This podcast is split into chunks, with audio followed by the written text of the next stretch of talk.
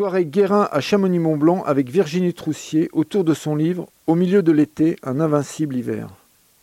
Son livre est, à mon avis, à quelque chose de plus que tout ce qui a pu être écrit sur le Freinet, y compris, je n'hésite pas à le dire, de la part de Bonatti lui-même et de moi-même, car il est très émouvant.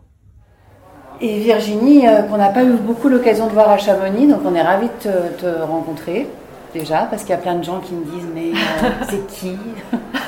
Est-ce qu'elle a un rapport avec euh, la famille Troussier Ah oui, c'est la grande question. donc je te laisse te présenter.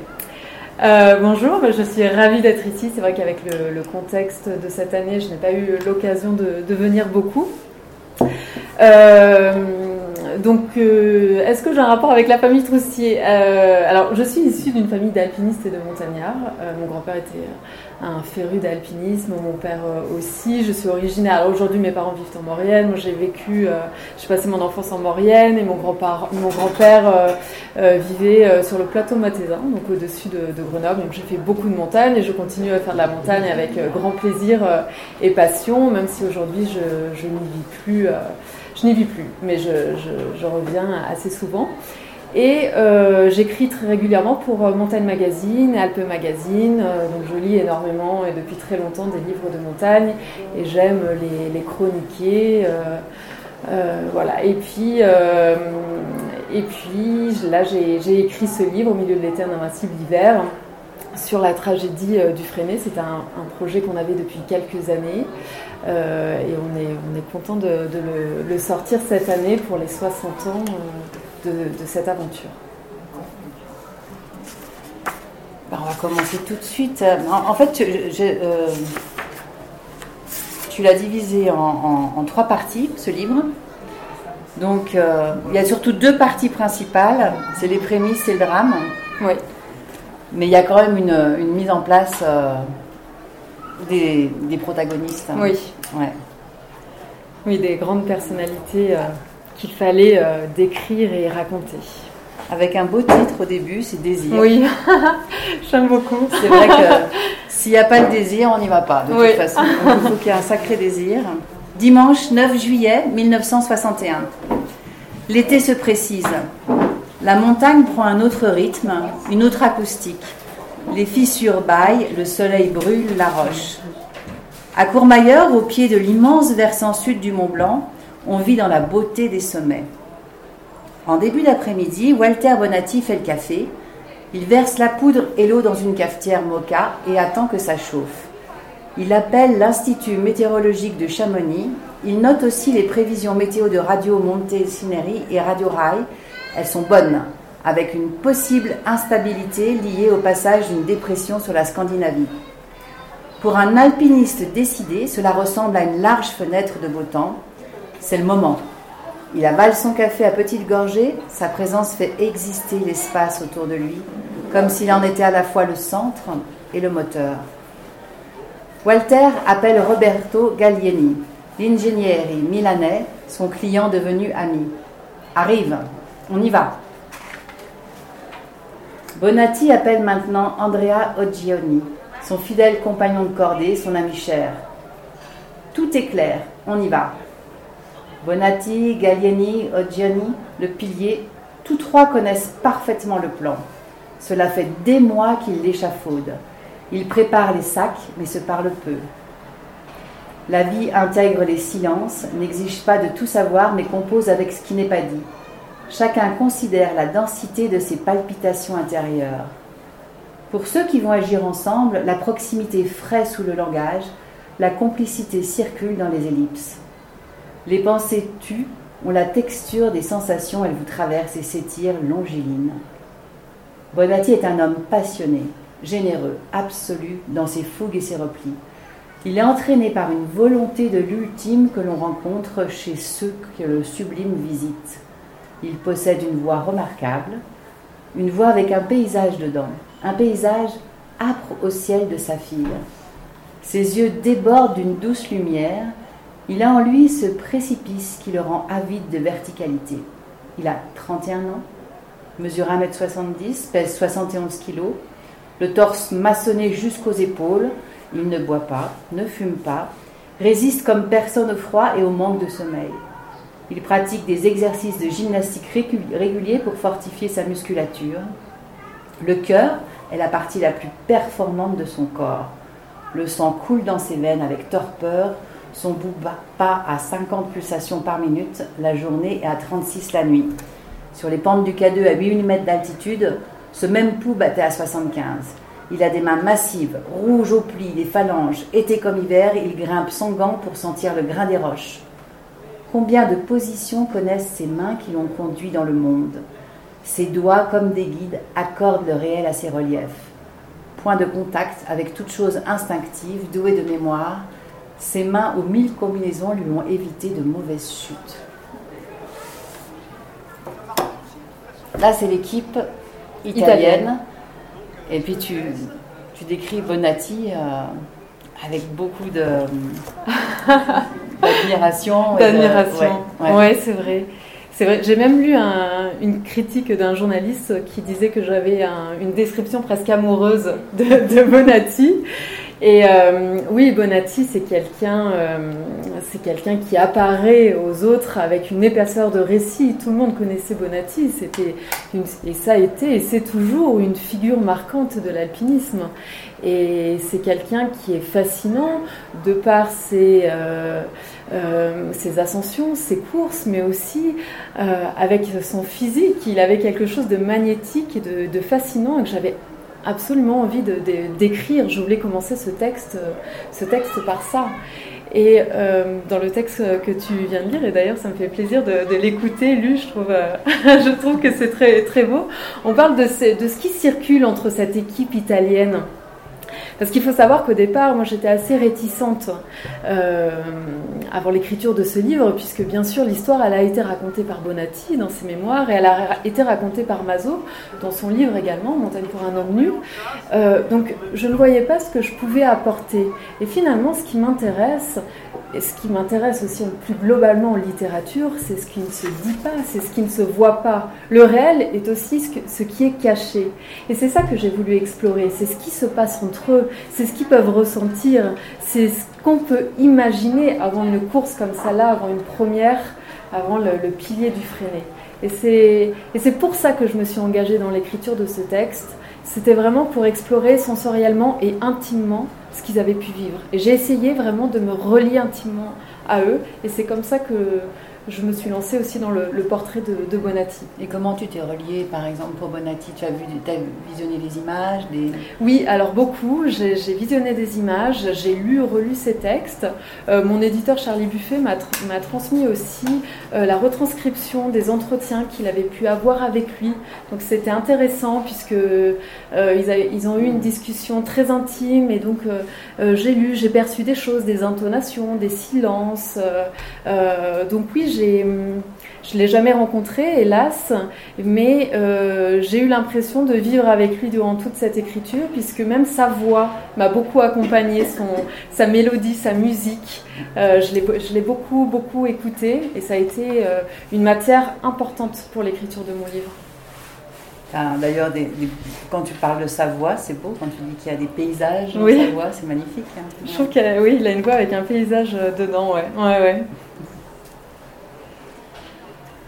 Bonatti connaît toutes les lignes d'ascension du versant italien du Mont Blanc. Il sait la minéralogie des parois, l'équilibre des séracs suspendus. Il a gravi toutes les faces, les arêtes, les piliers. Dans ce versant intimidant, il a tracé des itinéraires inoubliables. Grand pilier d'angle, pilier rouge du brouillard. Il reste une dernière ligne vierge, la plus belle, le pilier central du Freinet. La plus.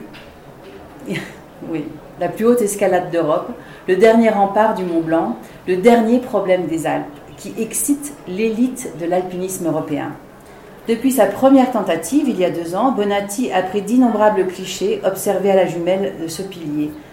La peur ne lui est pas étrangère. Il a conscience de l'impondérable, il se prépare minutieusement, appréhende ce travail comme une responsabilité.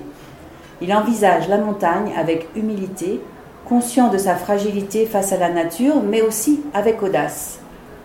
Selon lui, l'homme libère dans les instants périlleux des énergies inconnues. le geste pur d'escalader est sa manière radicale de se frotter à sa vérité. Il s'épanouit en se confrontant à ses limites, en les étirant. La montagne s'est toujours définie pour lui comme un exercice spirituel. Elle satisfait le besoin que chaque homme a de s'éprouver, de se connaître. Son alpinisme est imagination, soif d'idéal et de connaissances intimes. Ce dimanche 9 juillet, Walter, Andrea et Roberto sondent une fois de plus le courage caché dans leurs entrailles.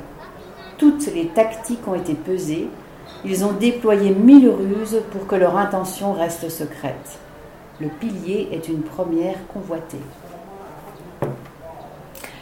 Oui, c'est une, c'est une première. Et forcément, il y a un enjeu, puisqu'à cette époque-là, euh, euh, il y a un nom qui reste après une première. Et le pilier du Freinet, c'était, c'était la plus haute escalade d'Europe, c'était quelque chose qui vraiment attirait les alpinistes, et toujours encore maintenant, hein, il y a quelque chose de, de, mythique et, qui intéresse aujourd'hui quand je discute avec les guides et les alpinistes. Euh, euh, on me parle de, de, cette ascension comme quelque chose de, fascinant. Euh, et donc c'était une première, donc il ne fallait rien dire. Et Bonatti n'en avait, avait, pas parlé, euh, à peine à sa compagne. Et sa compagne, il avait dit à sa compagne, si on te dit quelque chose, si on te pose la question, surtout, euh, tu ne dis rien, tu dis que je reviens dans quelques jours. Et, voilà, c'était quelque chose qui devait rester absolument, absolument secret. Et les lieux, alors moi je suis, bien sûr, je suis allée respirer euh, les lieux et j'ai trouvé, euh, j'avais envie aussi de, faire une description assez euh, presque sensorielle, presque charnelle du pilier du Freinet parce que j'ai trouvé cette montagne très belle qui se démarque des, qui se démarque des autres.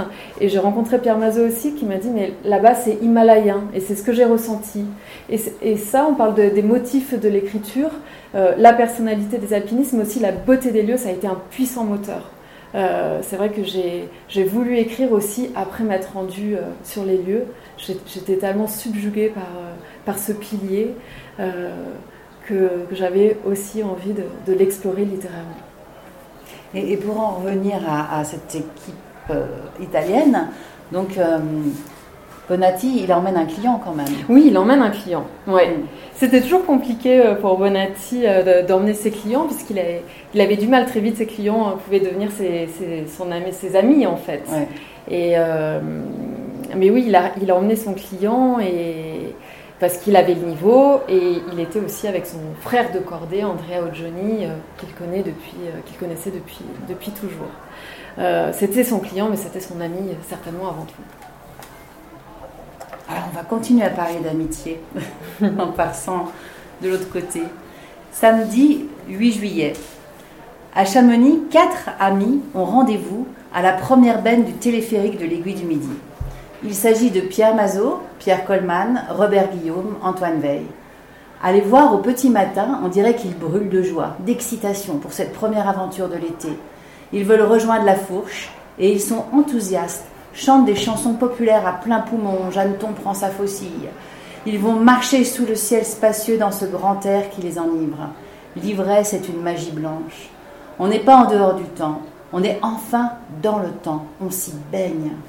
La tête, le corps, le désir coïncident. Les gestes prennent, on voit, on sent plus et mieux. Ces hommes sont heureux de leur projet, pensés avec une brillante légèreté.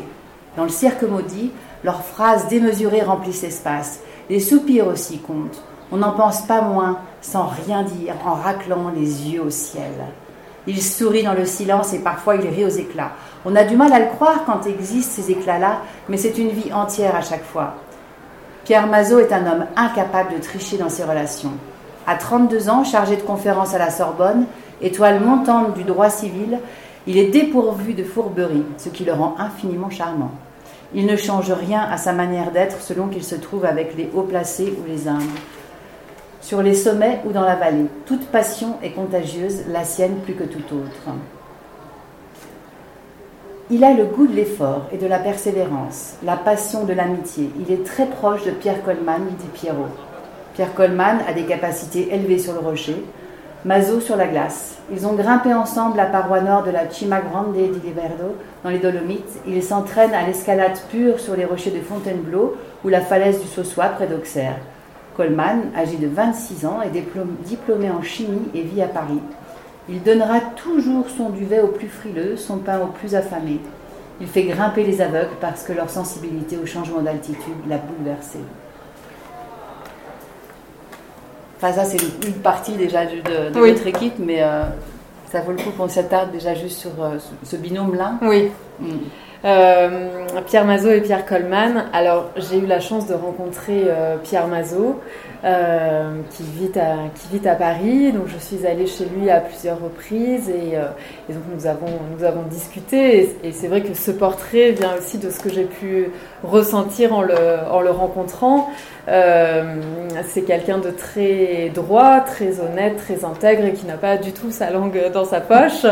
Et mais c'est ce qui le rend très charmant. Et je savais que je pouvais compter sur lui.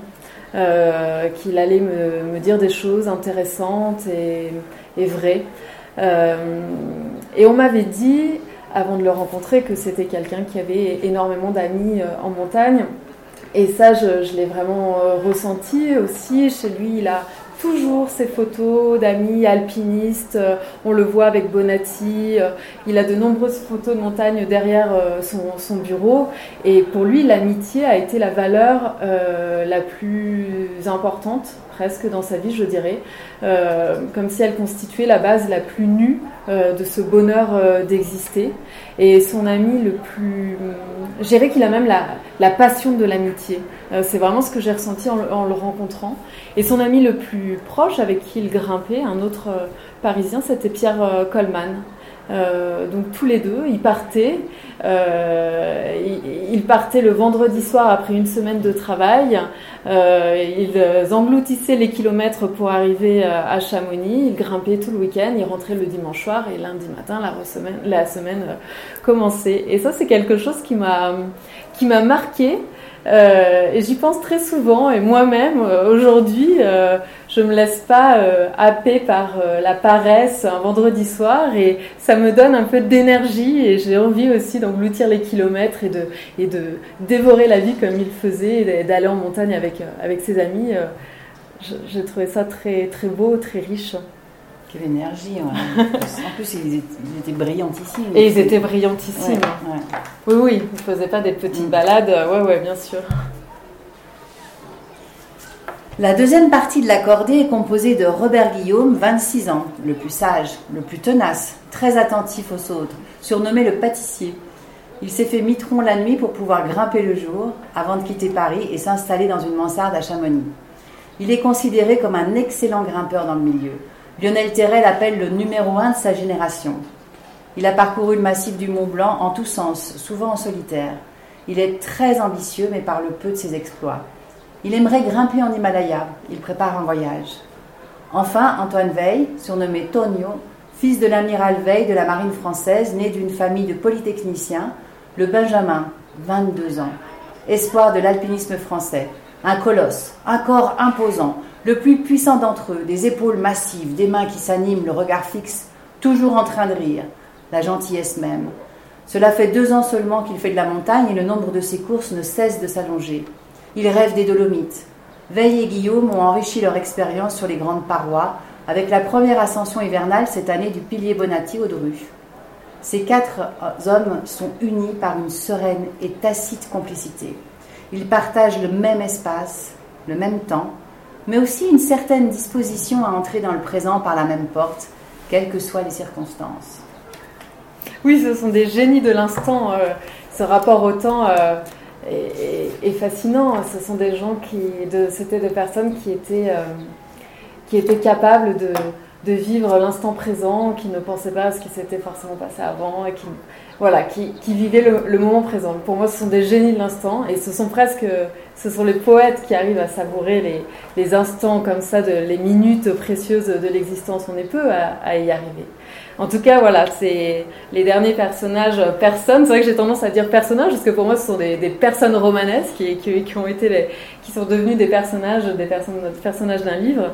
Et euh, voilà, ce sont les quatre personnes qui constituent la, la, cordée française. Donc, on a bien compris que ce sont des, personnes brillantes, comme tu le disais, Lorraine, et, qui avaient tout à fait le niveau pour, euh, pour faire euh, cette, cette, première, cette première du pilier du Freinet. Malgré leur jeunesse, parce que quand même, 22 ans, c'est quand même super jeune. Hein. C'est vrai, hein. c'est vrai, on a tendance à oublier leur, âge, mais oui, oui, ils, étaient, ils étaient très jeunes. Et pour l'écriture du livre, j'ai pu contacter la petite amie de l'époque de Robert Guillaume. Euh, donc c'était intéressant puisqu'elle m'a justement parlé de sa personnalité et elle m'a aussi raconté comment elle, elle avait vécu euh, ce drame à ce moment-là. Donc ça a été aussi une enquête euh, précieuse pour moi. Maintenant qu'on a les personnages, on va voir le lieu.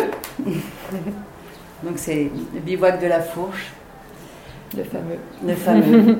tu peux te situer peut-être pour le où est le bivouac de la Fourche? Oui, elle est en dessous de, en dessous de l'arête euh, Köfner euh, et euh, on, part, en tout cas eux vont partir de là pour aller au, au, col de Peutré et qui sera en dessous du pilier du Freinet.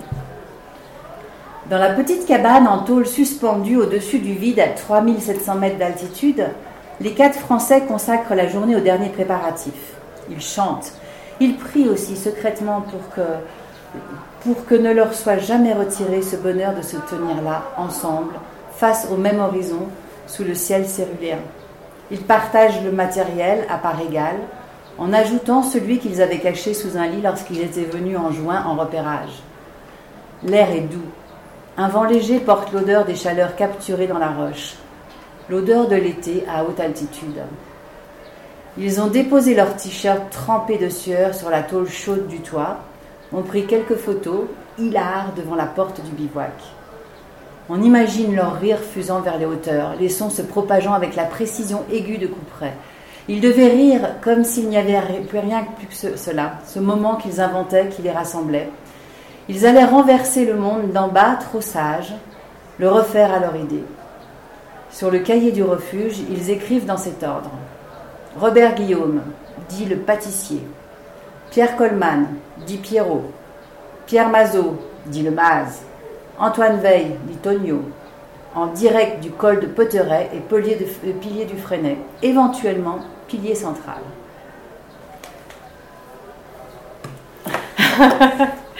Mais tu as vu des photos euh, aussi qui t'ont inspiré, c'est ça? Parce qu'à chaque fois, tu, souvent tu parles de, photos où tu les vois rire. Ah oui, exploser. Oui, ah oui, oui. Alors le, le bivouac de la Fourche, j'y suis allée et, euh, et les, les, photos, oui, c'est que vraiment je me suis replongée. Euh, alors déjà, je savais qu'ils étaient très joyeux, Amazon l'avait dit, qu'ils étaient une bande de copains, qu'ils étaient là.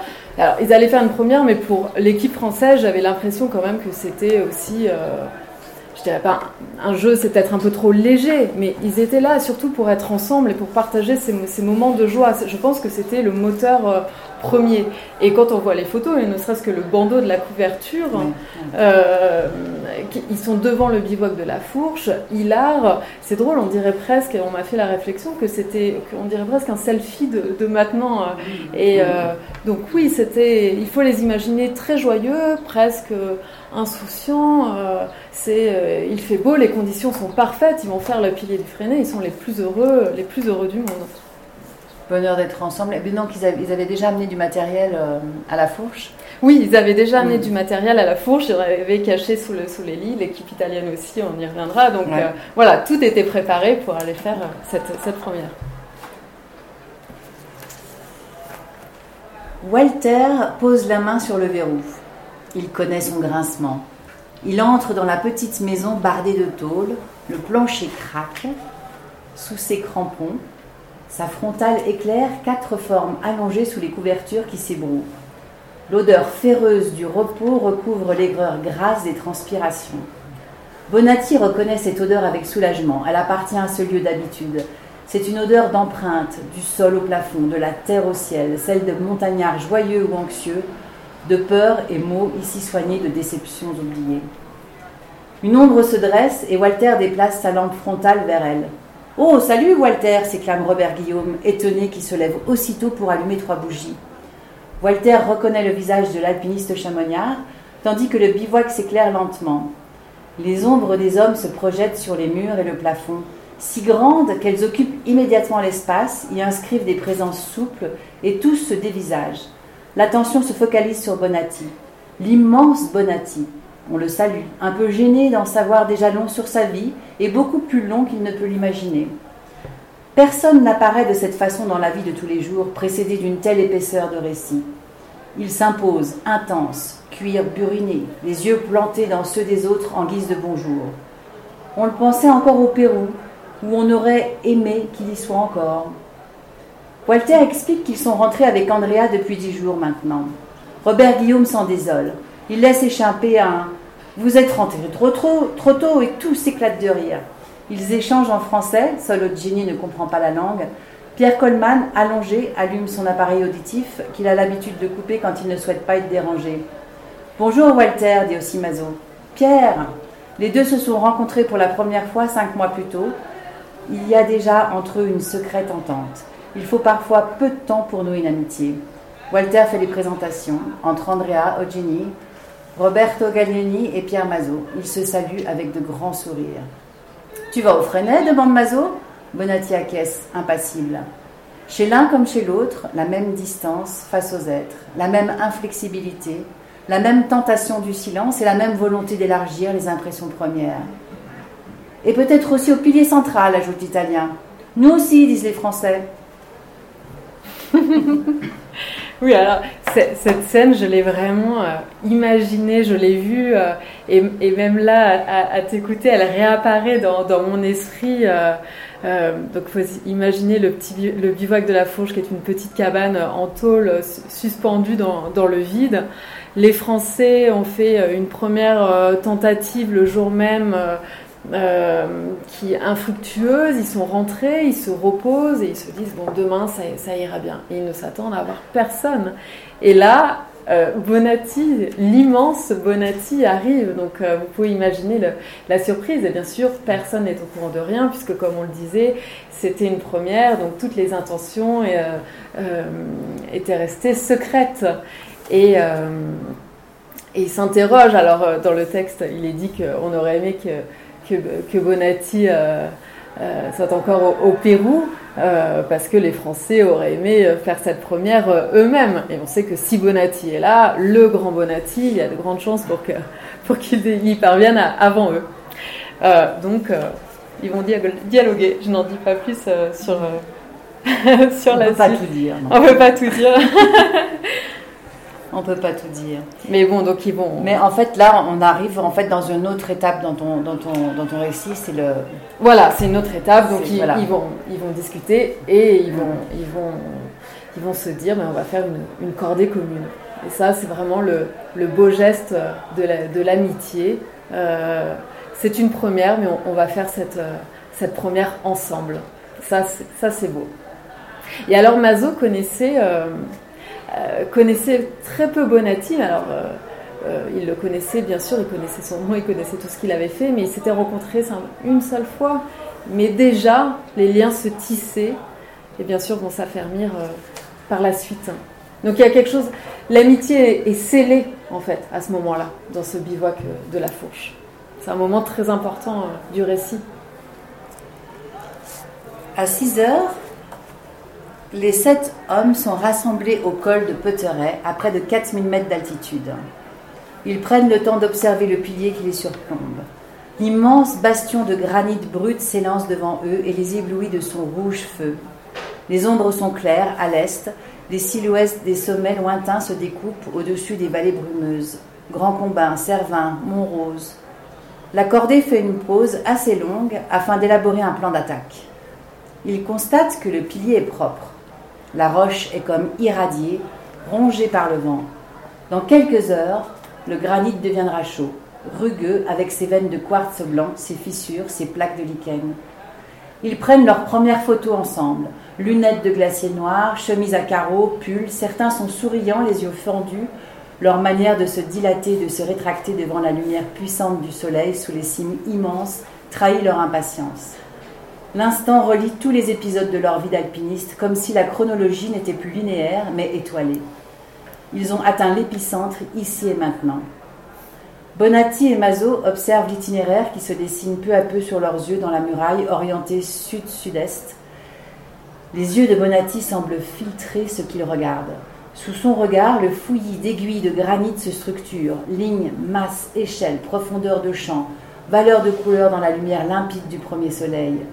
Deux piliers bien marqués, le pilier sud et le pilier nord, encadrent une flèche élancée qui pointe comme les, vertèbres au milieu d'un dos une vaste flamme de 700 mètres raccourcie par la perspective. Le pilier central, colonne vertébrale de la muraille. Le pilier se divise en trois zones. La première est mixte, pente de neige et glacerette coupée de, de ressauts rocheux. La deuxième, essentiellement rocheuse, se redresse jusqu'à la verticale. La troisième, bastion de granit compact, surplombe légèrement l'escalade, s'y fera artificielle, avec étrier, piton. Là-haut, en plein ciel, à près de 4500 mètres d'altitude, l'engagement sera maximal. Voilà, le pilier euh, apparaît. Euh, oui, alors c'est vrai qu'on parle encore de temporalité, mais je pense qu'à cet instant, ils se sont dit, mais tout ce qu'on a fait jusqu'à maintenant, nous ont mené à ce, point central, à être devant ce, pilier sous ce beau ciel bleu et qui est très rouge. Et euh, comme je disais au, début, euh, de, cette rencontre, c'est il est, magnétique, il est, il est fascinant. J'avais vraiment envie de le décrire euh, le plus finement possible. Donc ils sont là, ils le regardent et ils se, ils se demandent où est-ce qu'ils vont passer. Donc Bonatti et Mazo avaient déjà fait une première tentative quelques années auparavant. Euh, et puis, à cause de la météo, euh, ils avaient dû rebrousser euh, chemin. Mais Bonatti, bien sûr, comme on l'a dit au départ, connaît toutes les lignes, a déjà tout envisagé, a déjà tout regardé. Donc, ils vont discuter tous les deux, puisque finalement, Bonatti sera à la tête de la cordée italienne et Mazo va guider ses, compagnons. Et tous deux, Mazo et Bonatti, vont, échanger et ils vont être loyaux jusqu'au bout, c'est-à-dire que les Français vont, vont commencer, puis après ce sera les Italiens, et ils vont se, ils vont se relayer comme ça, et c'est très beau, c'est vraiment une cordée commune franco-italienne. Mazo et Bonatti, les deux leaders, échangent sur l'ascension du lendemain. Ce sera au tour des Italiens d'ouvrir la voie, les Français suivront. Mazo a trouvé beaucoup de neige, il espère que ce sera plus propre en haut. Il reste 500 mètres et les plus grandes difficultés. Tous deux savent que les dernières longueurs demanderont un effort soutenu avec des passages d'escalade artificielle très aériens et ils sont impatients de s'y mesurer. Mazo a envisagé un cheminement. Il partage ses impressions avec Bonatti qui a les mêmes. Ils espèrent atteindre le bastion terminal, la chandelle ou Candela et y installer un bivouac pendant que la cordée de tête commencera à équiper le passage. Ils devraient être au sommet mercredi. Ils se parlent et les ombres furtives dansent sur la roche, s'étirent, se rétrécissent, dessinent des formes étranges comme un mystérieux archipel éphémère. Une lumière venue d'un autre monde perce à travers les étoiles comme une promesse, un poudroiement magnétique qui veillera sur eux durant la nuit. Coleman fait remarquer à Mazo qu'il s'agit de leur trentième bivouac ensemble. Ils se souhaitent le plus beau bivouac qu'ils aient jamais vécu, sur la plus belle montagne du monde. Ils se remémorent les signes échangés au cours des milliers d'heures qu'ils ont passées en ces cinq dernières années à faire de la montagne signe prouvant qu'ils comptent l'un pour l'autre en tant qu'hommes. Pierrot a prononcé ces mots d'une voix feutrée, les chuchotant presque. Ce murmure avait des inflexions singulières d'une promesse de lien éternel. Mazo a acquiescé d'un mouvement de tête et une poussière d'étoiles s'est posée sur le visage de Coleman. Il a levé les yeux vers le ciel, comme si son imagination s'occupait à construire l'échelle d'argent qui le mènerait au sommet du pilier. Son visage semble sous l'influence des astres, abandonné au temps et aux choses, de ce moment, il ne restera bientôt dans la mémoire non pas les faits, mais l'émotion qui lui a donné cette teinte si particulière, quelque chose de vif et de doux à la fois, si net et en partie voilé. Il faut résister à la tentation de tout reconstruire à la lumière des événements à venir. Ce soir, sur le pilier central du Freinet, des hommes sont heureux, déjà certains que rien ne pourra altérer ce souvenir. Oui, alors il y a plusieurs choses dans ce, dans ce passage. Euh, déjà dans l'écriture, pour moi, les éléments avaient une place centrale, avaient autant de place finalement que les personnages. Euh, je voulais que ces hommes, euh, qu'on puisse ressentir à quel point ces hommes avaient pu euh, dialoguer avec les astres, avec à quel point il y avait eu une fusion avec leur décor, leur environnement, avec la roche. Puis plus tard, on le verra avec la neige, avec la foudre. Mais là, ce moment avec les étoiles, ce, premier, ce bivouac qui se passe si bien sous ce ciel étoilé, je voulais vraiment que ce soit fort dans ce texte, puisque je pense que ça a été très important pour eux. Et après cette, euh, cette nouvelle temporalité où ils regardent les étoiles et là ils sont, ils sont bien, ils sont dans un moment serein, ils sont sûrs, ils sont heureux, ils n'ont envie d'être nulle part ailleurs. Eh bien, ça, j'ai quand même retrouvé ce bonheur et cette joie en interviewant Mazo notamment. Donc Mazo qui aura vécu, qui a vécu la perte et la tragédie. Eh bien, tout de même, il arrive à replonger dans ces moments joyeux et de bonheur. Et ça, c'est difficile euh, dans la vie de, de, savourer encore ces moments suspendus quand après il y a eu un drame ou quand on a pu vivre un chagrin, une perte. On a tendance à, réécrire l'histoire ou à, avoir un autre regard. Et eux résistent à cette tentation et, et ce moment-là, personne euh, ne pourra leur voler. Il existe et il est éternel et quelle que soit la suite des, événements. Vers midi, deux heures plus tôt que prévu, Bonatti atteint la base de la chandelle. C'est le ressaut terminal de 80 mètres, dernier obstacle sérieux qui les sépare du sommet du Mont Blanc. Au-delà, l'arête qui mène au Mont Blanc de Courmayeur est sans difficulté. De légers brouillards flottent autour d'eux, mais à plus de 4500 mètres d'altitude en été, les nuages de l'après-midi sont des invités habituels. Mazo et Coleman passent devant pour équiper la première longueur d'escalade artificielle. Bonatti se retourne et voit le ciel animé de spasmes de nuages. L'air est devenu plus froid, des voiles gris s'effilochent, masquant peu à peu la vallée. Ce jour ne ressemble plus à un jour d'été, un jour où toutes les heures se touchent de près, couleurs, contours, reliefs, tout s'estompe lentement dans la pénombre. La nervosité picote les flancs, les muscles, la pierre, l'angoisse s'approche. Il faudrait que cela reste une menace, un décor. Bonatti propose d'installer le bivouac pendant que Mazo et Coleman équiperont la première longueur du lendemain. Mazo attaque la fissure rectiligne qui les domine, confiant. Il entre dans ce moment presque dépassé par lui-même. Son escalade touche le ciel. Il échappe à la pesanteur et aux limites de son être. Un peu plus bas, Bonatti et ses compagnons l'encouragent. Il se souviendra de ces moments comme des plus beaux de son existence. De son existence. Lutte exaltante à chaque pas, il franchit un nombre infini de degrés de liberté. Il pénètre un nouvel espace, un nouvel espace-temps gravi dans la matière, un temps qui ne passe plus. Il entre dans d'autres coordonnées, un autre état de corps, lui-même, la paroi vibre, l'absorbe en totalité. De ces instants, il n'a mémorisé que ciel bleu, soleil, exaltation. Pourtant, ses compagnons et peut-être lui-même sont déjà dans la tempête. Installé en plein ciel sur ses étriers, Mazo est en train de planter un piton quand il croit entendre une sonnerie de téléphone. Le clou chante. Il saisit un des mousquetons qu'il porte en bandoulière. Le métal colle à la peau.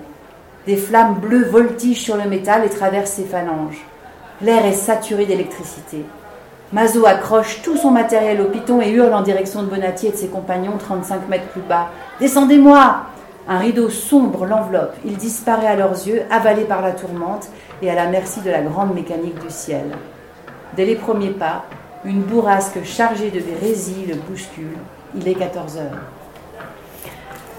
Oui, alors ce passage a été compliqué à écrire parce que, alors la condition première pour écrire ce récit, c'est de ne laisser aucune place à l'approximation. Donc, il a été difficile d'être au plus près parfois des faits et de la vérité. Pourquoi? Parce qu'il y a des différences entre le récit de Mazo et le récit de Bonatti. Et c'est normal. La mémoire est une fabrique. La mémoire va de reconstruction en reconstruction. Et on oublie souvent les détails, à quelle heure, quand est-ce que finalement euh, le ciel a commencé à s'assombrir. On ne sait jamais vraiment précisément. Et j'ai eu du mal, et avec mon éditeur on en a beaucoup parlé, pour reconstituer les faits, on a eu du mal à savoir quand est-ce que vraiment euh, le ciel s'est assombri, quand est-ce que ça a commencé à devenir dangereux? Et Mazo était dans cette escalade, il était presque dans une forme de, transe, il était porté, il réussissait, il, était bien dans cette, chandelle, et je pense peut-être qu'il a, il, il pas vu ce que ses compagnons ont vu un peu plus bas. Donc c'était assez, euh, assez brumeux pour nous aussi de, pour reconstituer l'exactitude, enfin le, cette météo euh, changeante. En tout cas, très vite, ça a été une évidence pour, euh, pour tout le monde. Et le, la, météo, la météo a changé et a commencé à devenir très dangereuse. Et ça, évidemment, il ne l'avait pas prévu, puisqu'à l'époque, on n'avait pas les moyens euh, météo que nous avons aujourd'hui. Et il n'envisageait pas qu'un tel orage puisse se déclencher euh, euh, ce jour-là. Et on verra qu'il durera plusieurs, jours. donc c'est vrai que cette escalade, je l'ai trouvée finalement très belle, celle de, celle de Mazo très belle puisqu'il était si heureux et d'ailleurs il l'a écrit dans, ses mémoires que ça fait partie d'un des moments les plus beaux de son existence. Il était léger et aspiré euh, par le ciel pour cette première, donc il, se sentait presque invincible. Les cordes laissées sur le mur se balancent et claquent dans le vent. Bonatti et Mazo essayent de calmer leurs compagnons. Walter prend une photo. Trois statues figées sur la bourrasque, tête baissée sous les capuches.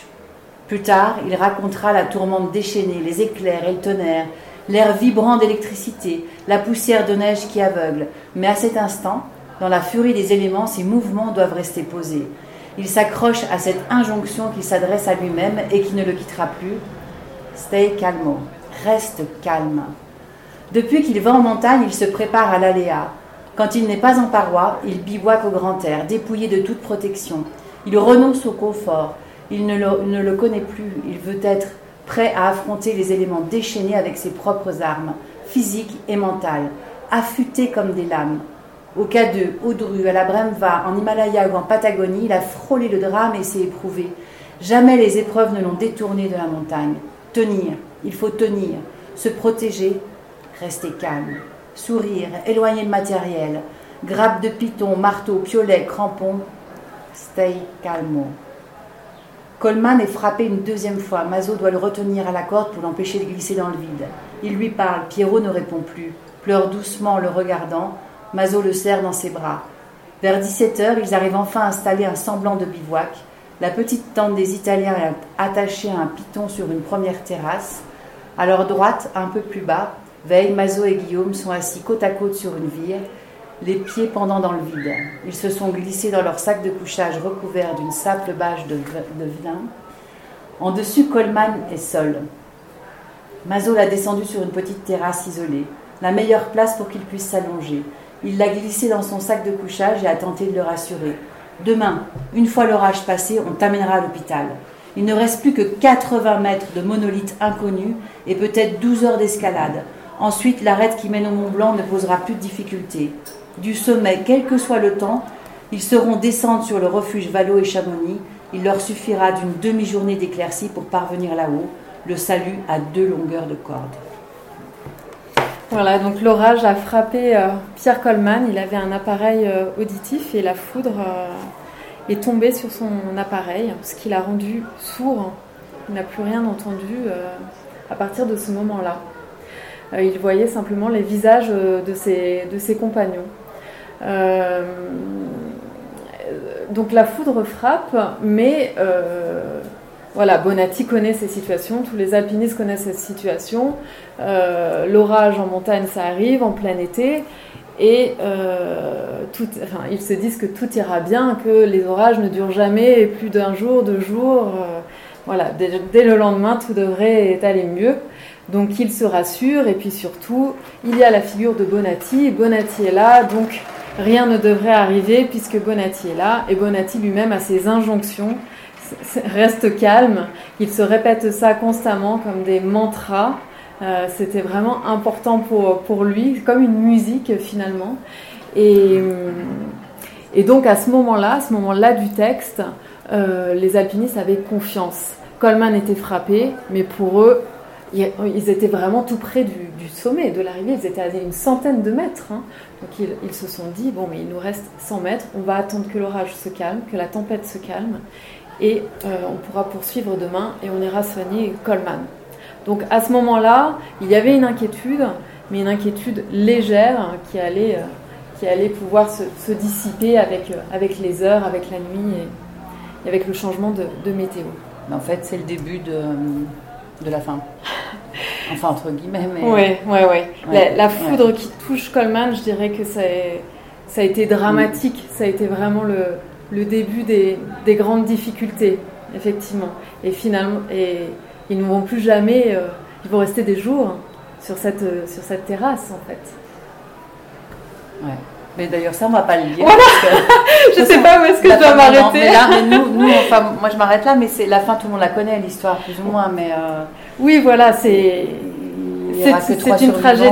Voilà. voilà.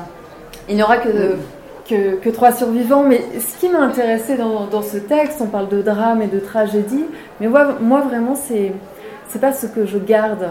Et encore aujourd'hui, où là on parle de ce texte, et je vois toujours le visage euh, de ces alpinistes sur, sur la couverture, vraiment, euh, ça a confirmé mes, mes intuitions, c'est que la littérature ne ramène pas les disparus, euh, ne résout rien, mais elle rend vivant. Elle nous rend vivant et elle rend vivant ces hommes. Et ça, c'est ça, c'est vraiment beau. Moi, je suis heureuse que ce texte existe.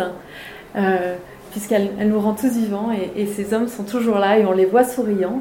Et c'est ce qui m'a marqué et j'ai voulu travailler un texte vivant. J'ai voulu m'intéresser aux ramifications de ce drame et de cette tragédie.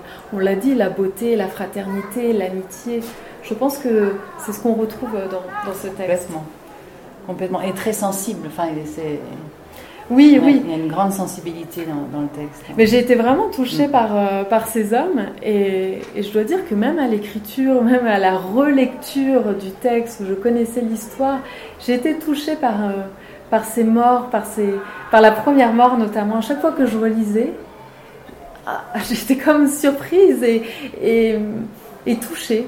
Et même encore maintenant, je, je suis encore avec, avec, ces, avec ces hommes euh, qui qui, m'ont marqué. Leur aventure m'a vraiment marqué, profondément marqué.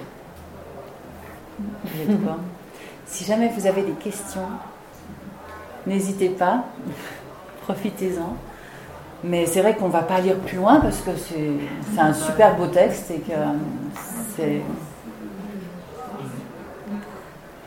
C'est à vous de continuer. Vous avez un témoignage ou des questions non? Elle vous intimide?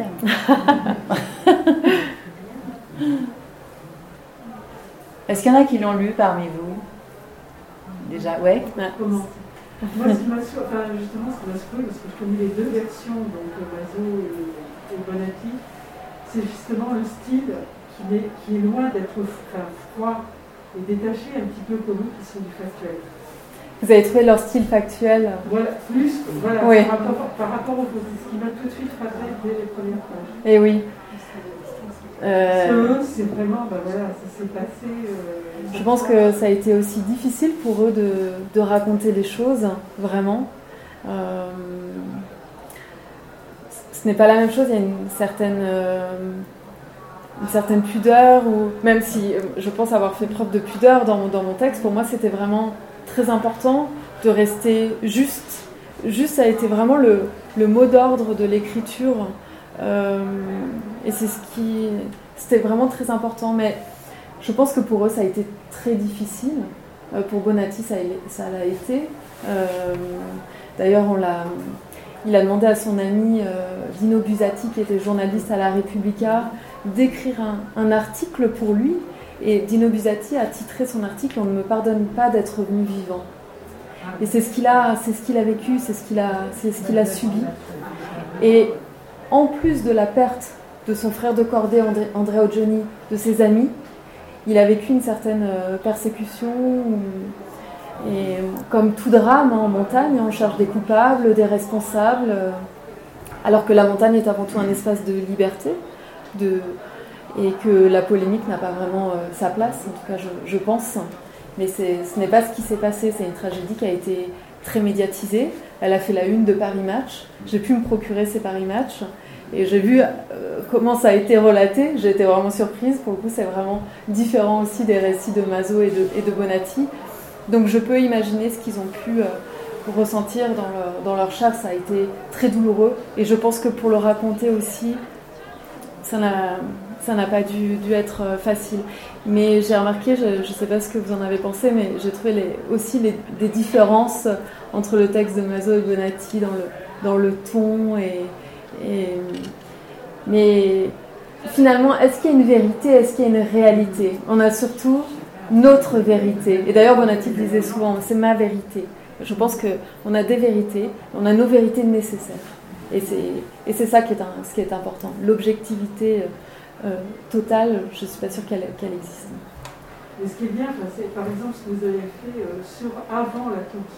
Parce qu'eux, ils n'ont jamais assisté là-dessus. Sur la joie qu'ils avaient, etc., c'est pas tellement ce qui ressort de leur récit. Non, c'est pas ce qui ressort de. C'est le drame. Oui, oui, oui. Alors, ça, oui, oui, mais cette joie, je l'ai ressentie en rencontrant Mazo. Euh, donc, euh, voilà, 60 ans après, il avait, il avait quand même en mémoire cette, euh, cette joie et ce don de l'amitié, cette passion de l'amitié. Et, et, oui, c'est vrai que ça contraste avec ce qui va se passer, mais je pense que c'est c'est réel. Et c'est important, ouais, ouais, ouais. Hmm. Et l'émotion est toujours là, 60 ans après. un Pierre Mazot, après avoir lu ton livre, avait les larmes aux yeux quand même. Ouais.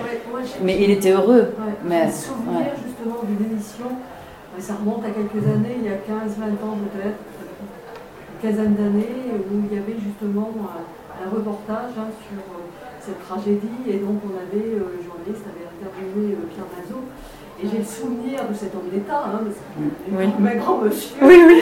aux yeux en des mais fondre en larmes, mm. littéralement, hein, face caméra, en euh, rappelant hein, ce qui avait été justement cette tragédie. Enfin bon, c'était un moment très fort et, et, très, ce plan euh, de l'émotion, ça, ça, prenait aux tripes, mm. même le téléspectateur, j'allais dire. Euh, oui, oui. Mais il le dit, il le dit. 60 ans, ouais. Et là, c'était Ah oui, 40 ans, pardon. Mais, mais là, ouais, on, l'a filmé aussi quand il a reçu le, livre. Oui. Voilà. Oui, oui, on a senti son émotion. Euh, mais il le dit d'ailleurs dans cette vidéo, il, il, dit que c'est l'épisode le plus douloureux de son existence. Mm. Et, et, il y pense, il y pense de plus en plus en, en vieillissant. C'est quelque chose de très présent euh, aujourd'hui, mm. peut-être plus qu'à une certaine période de, de sa vie. Un autre témoignage ou question? Eh ben, alors, merci d'être venu. Merci, Et puis Virginie est là pour, euh, pour euh, signer les dédicaces Avec plaisir. Et puis merci de votre attention. merci.